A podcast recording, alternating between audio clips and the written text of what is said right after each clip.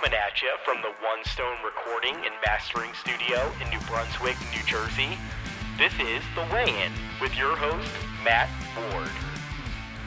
This episode of The Weigh In features my interview with former professional boxer and trainer Jimmy Deoria.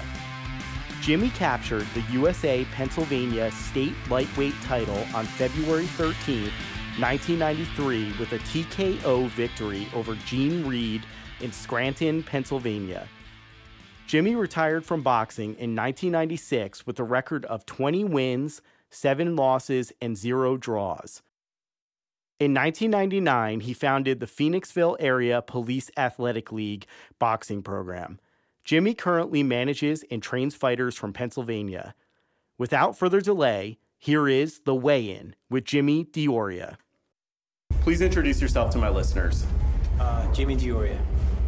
At what age did you start boxing? I was 12 years old. Growing up, who was your favorite fighter? Julio Cesar Chavez. Do you have an all time favorite professional bout? Um, three rounds of uh, when uh, Hagler fought Thomas Hearns. Please tell us about your amateur boxing career. I had about 100 amateur bouts. Um, and um, I was able to go to Ireland two times to compete. Went to Canada, um, traveled around the United States, got a lot of good experience. Um, my father would take me from Phoenixville to Philadelphia to train every day. Um, I was down at the Front Street Gym. John Mulvaney's original gym at the Front Street Gym. Um, it's Front and Poplar.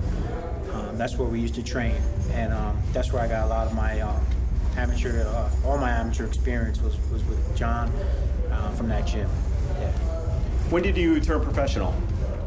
Uh, so I fought a- uh, amateur from age 12 to age 20. So then when I was uh, turned 20, um, 1990, I went professional. Cool. In 1990, you fought William Morales in your second professional bout at the legendary Blue Horizon. That was the first of many fights at the Blue Horizon over the span of your career. What was it like for you to fight at this legendary Philadelphia boxing venue for the first time? It was a great honor. I mean, I was, uh, you know, I, I come from the suburbs uh, of Philadelphia, so it was, um, you know, it was tough, uh, you know, uh, making my making my stake. But uh, I learned from in the amateurs that I really had to, you know, win fights decisively in order to get decisions because I was always the out of town guy.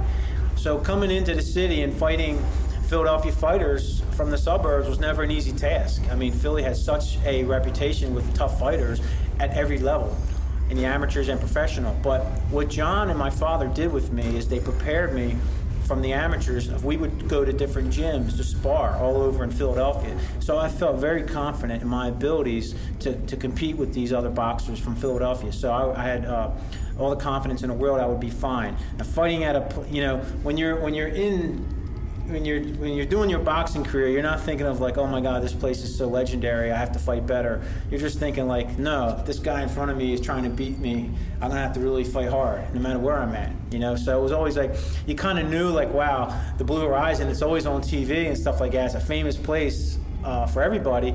It just so happened that I live 45 minutes from the Blue Horizon, and I'm able to uh, compete there because that's where I. Uh, um, honing my skills from the Philadelphia area. Right. On February 13th, 1993, you fought Scranton's Gene Reed for the Pennsylvania State lightweight title. Please tell my listeners what it was like to win this title. It was a great feeling for me because, um, um, you know, I, I trained so hard for that fight, like for every fight. But, um, you know, Gene was a big name up in the Scranton area, and I had built up my name around this area. So it was almost like, you know, um, we both had solid records, and we had some, you know, good fights leading up to that. So, um, but I had to go into his hometown to win, and it's never an easy task to do that. So we were like, man, we're gonna have to like probably knock him out to win the fight. And um, it's a good thing the fight ended because um, he wasn't able to come out for the eighth round. Um, and uh, I think one judge may have had me behind on the scorecards in the end. So it was like um, really uh, important that I uh, didn't let that fight go to the distance. And um, you know, it just worked out the right way for me, and I was really happy for my team that we were able to uh, to win that fight and, uh, and get that state belt. So Don Elbaum at the time, who was making a lot of my fights leading up to that, he was able to arrange for that fight to be made. So I had started off my career professionally with uh, Russell Peltz. Mm-hmm. So he would promote my fights. Um, my first uh, 16 fights or so, I don't know if it was that many, but um, my first my first handful of fights was, was with uh, Russell Peltz. So then, after I had so many fights, I had two losses on my record. Um, uh, we went over with Don Elbaum, and he said, I can make you some good fights. Um, I'll pick up where Russell left off, and we'll try to work out some fights, get you get you back, get you a couple good wins here, get your confidence up again. So I was coming off, uh, you know, a loss or whatever, and um, he said, uh, "So let's do that." So anyway, I guess the buildup was going to be um, get to that state title fight and then go from there, and that was like a nice goal for us at that point. So um, that's kind of how we how we worked it. So we we, uh, we went up there to Scranton and, and got that fight. Cool. You fought a number of champions during your career, including Charlie Brown, Kelvin Seabrooks, Angel Manfredy, Charles Murray, and Ivan Robinson. Who was the toughest opponent you faced during your career? Well, I mean, damn, man, they were all tough in their own ways. Um, Manfredy didn't have that big name yet when I fought him, but uh, we went to Indiana and, and um, and he hit me in the second round. I got knocked down, and I was like, I was like, wow, this like this guy can really punch. You know, I didn't expect that because he didn't have a his, he didn't didn't appear to be a big guy. Mm-hmm. He was kind of like a smaller guy, right. fighting at the lightweight division. And I had uh, taken some fights at 140, and I was like, wow, you know, he was he was uh, had some good pop in his punches. The fight ended up going to the distance, and I lost the decision. So he was good. I, I, I remember his punching power. Ivan Robinson, I had plenty of experience with him coming from Philadelphia. We boxed as amateurs. We used to spar together, and I knew he was just really gifted as far as his ability goes. But I felt that I had the endurance and the toughness to get through to him to beat him. And um, he was tough in the fact that um, he just was a really good boxer, good on his legs, and things like that. And um, he, he, brought a lot of good things to the table. Um, as far as Charles Murray goes, boxing him, um, it doesn't get much better than that. What I remember about him in that fight is his jab. I never fought a, a, a, guy with such an educated jab like the way he had. He would throw the jab from so many different angles. I remember coming back in the corner telling John and my dad, you know, like, he's not hurting me, but I just can't get past his jab. Right. He had such a, a natural jab, you know, and he had that height. Um, so that fight went the distance, but uh, didn't work out for me. But uh, you know, these were different guys. I remember certain things about each one of them. Um, Charlie uh, White Lightning Brown, tough as nails. Oh my God, I hit him with everything. He knocked me down, cut me on top of the head.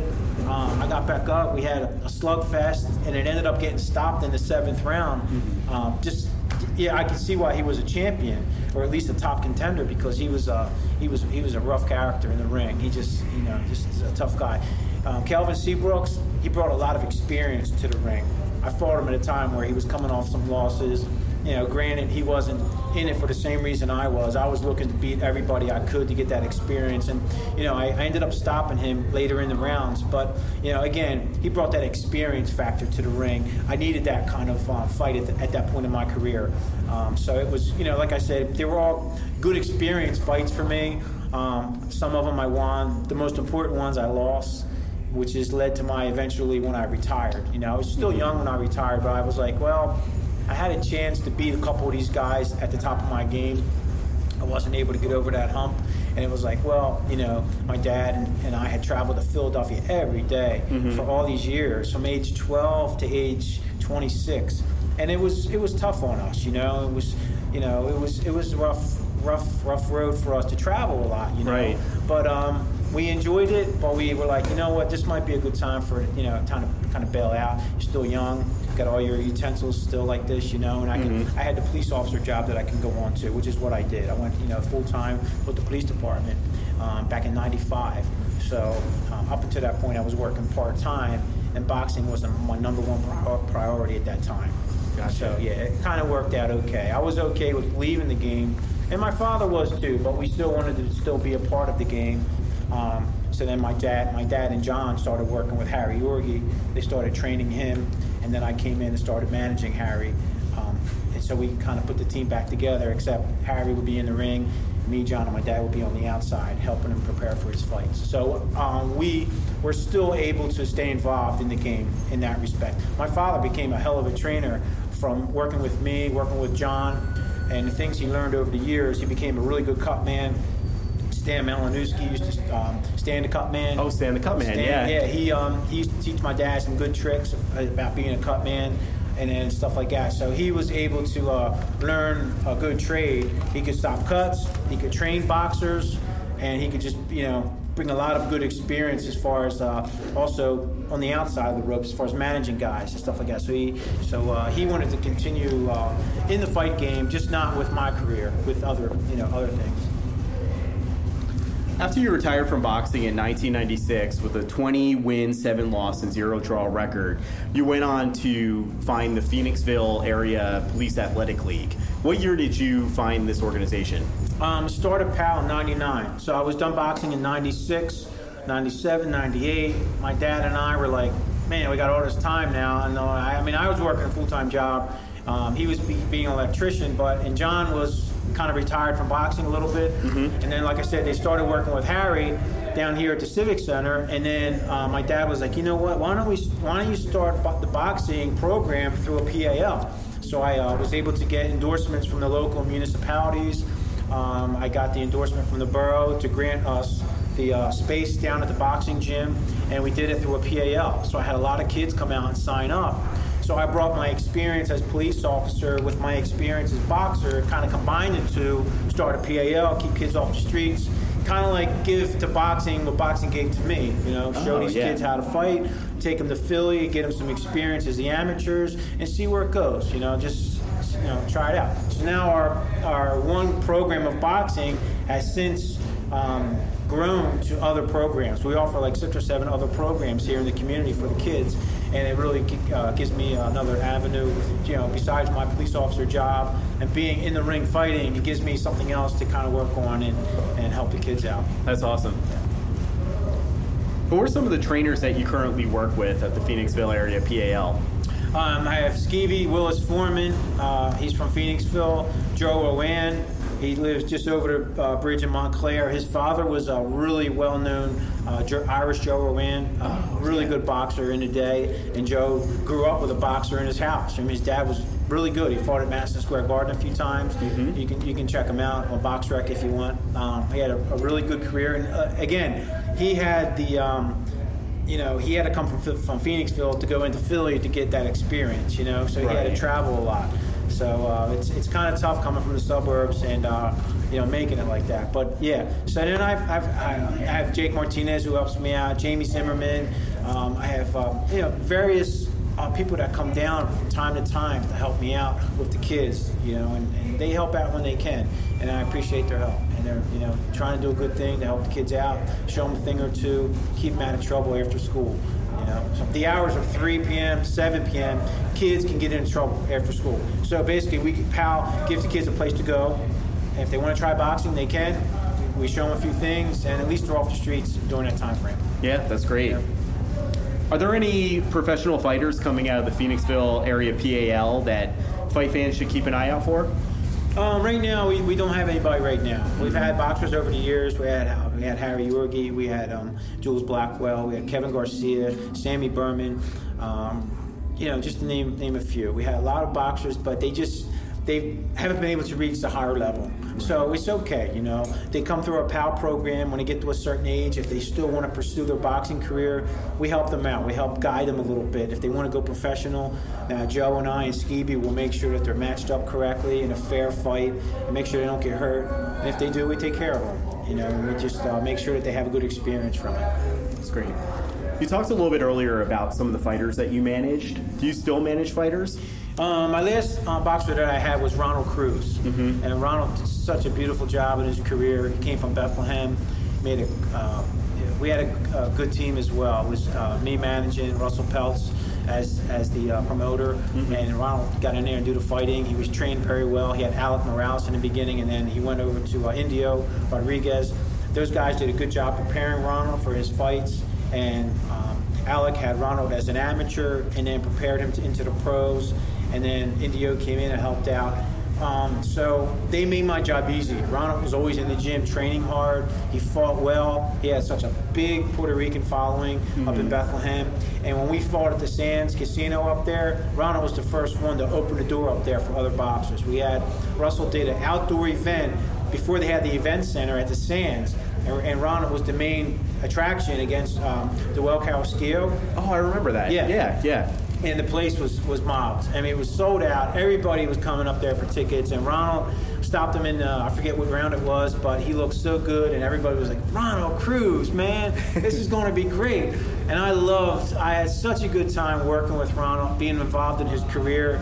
Um, we were like family, we still are, we keep in touch, but um, I'm so proud of what he did. Uh, coming from a, a, town of Bethlehem and doing what he did. Um, put Bethlehem on the map, mm-hmm. and he opened the doors for a lot of new boxers coming up. And now they fight at the Sands Casino all the time up there. It's, yeah, it's on yeah. TV, and Ronald was uh, he set the stage for future kids, and it was just an honor to be able to manage his career to where it got to a point where he had to retire from an injury, an eye injury. Oh yeah, such yeah. a sad thing because this kid has so much left inside of him. He wanted to keep boxing. He just, you know, for health reasons, you just you just have to know when pull the plug. You have to come out. You know, could he have fought again? Yes, but there's a risk where he could lose his eye vision.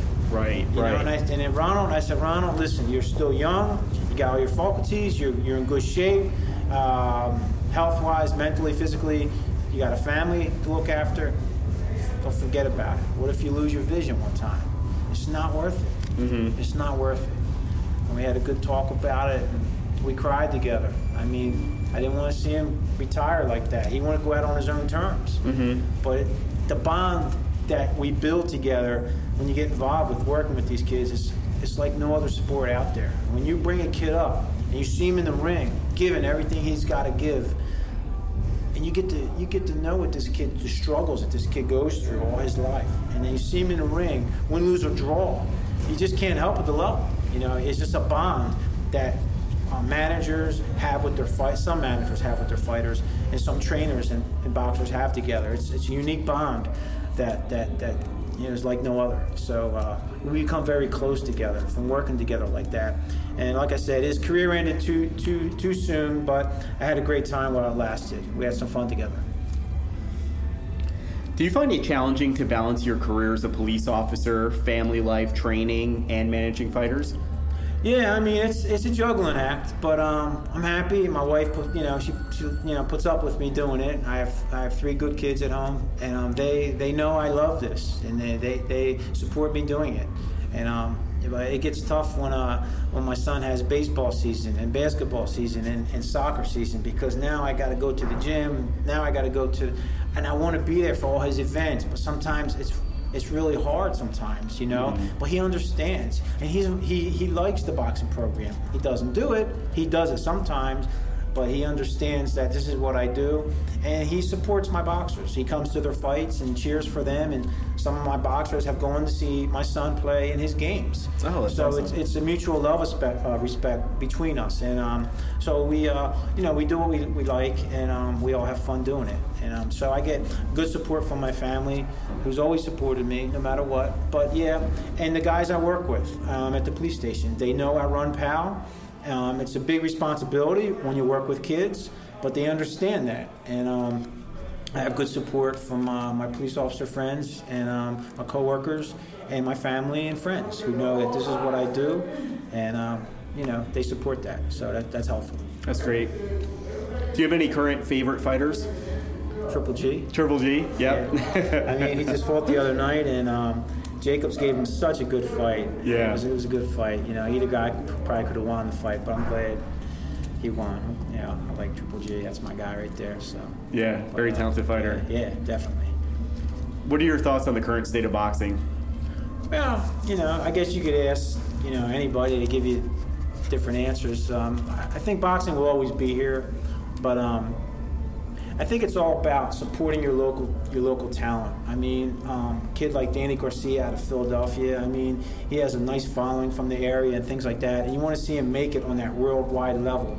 But I mean, you got to support your local guys like like example would be with, with Ronald Cruz, how his whole community would support this kid when he got up in there to fight, and it's it's a really good thing, and that's how boxing is going to make it. Is you know, a kid from Bethlehem um, staging a main event in his own hometown everybody coming out to support that. That's huge, you know. And that was something that um, HBO would, would, would, love. They get behind guys with big followings that can fight, mm-hmm. you know. And you have to be like, you know, that's that's what boxing kind of needs. Like when I'm. Mansoor fought Kaufman the other night. It Pretty was, fight, you yeah. Know, that fight was originally supposed to take place someplace else, mm-hmm. but they made it kind of where it made more sense.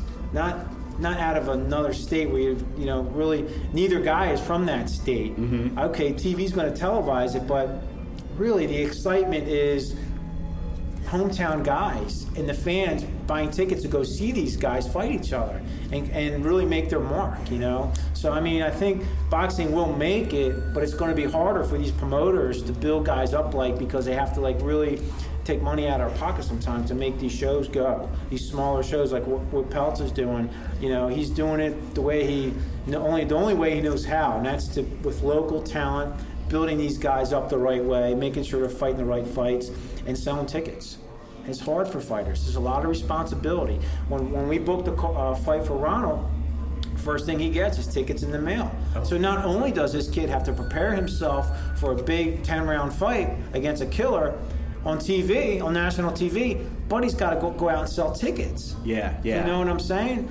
And like, it's a big responsibility for these boxers, but that's the name of the game. It's what you got to do, and it's hard building your building yourself up to get to that higher point where you don't actually have to go around hustling tickets. But when you're trying to make your stake in the game and build yourself up, build your career, build build your name, those are the sacrifices you have to make. So you know, boxing will make it, you know, but it's it's tough right now. It's it's um, you know hopefully they, they keep giving good fair decisions on TV. Mm-hmm. You know, give good fair decisions. If a guy wins a fight, make sure he's you know he really he gets that decision. Bad decisions hurt boxing because like people see that and like yeah boxing's crooked. No, it's not crooked. The mm-hmm. judges just got it wrong. You know they really need to educate the judges to make sure that the right guy wins. I mean you know it's un- it's so unfair it hurts when a guy loses a bad decision. If a guy wins a fight, you don't understand all the challenges these fighters have through their boxing careers and in life to get to that level. Mm-hmm. If they win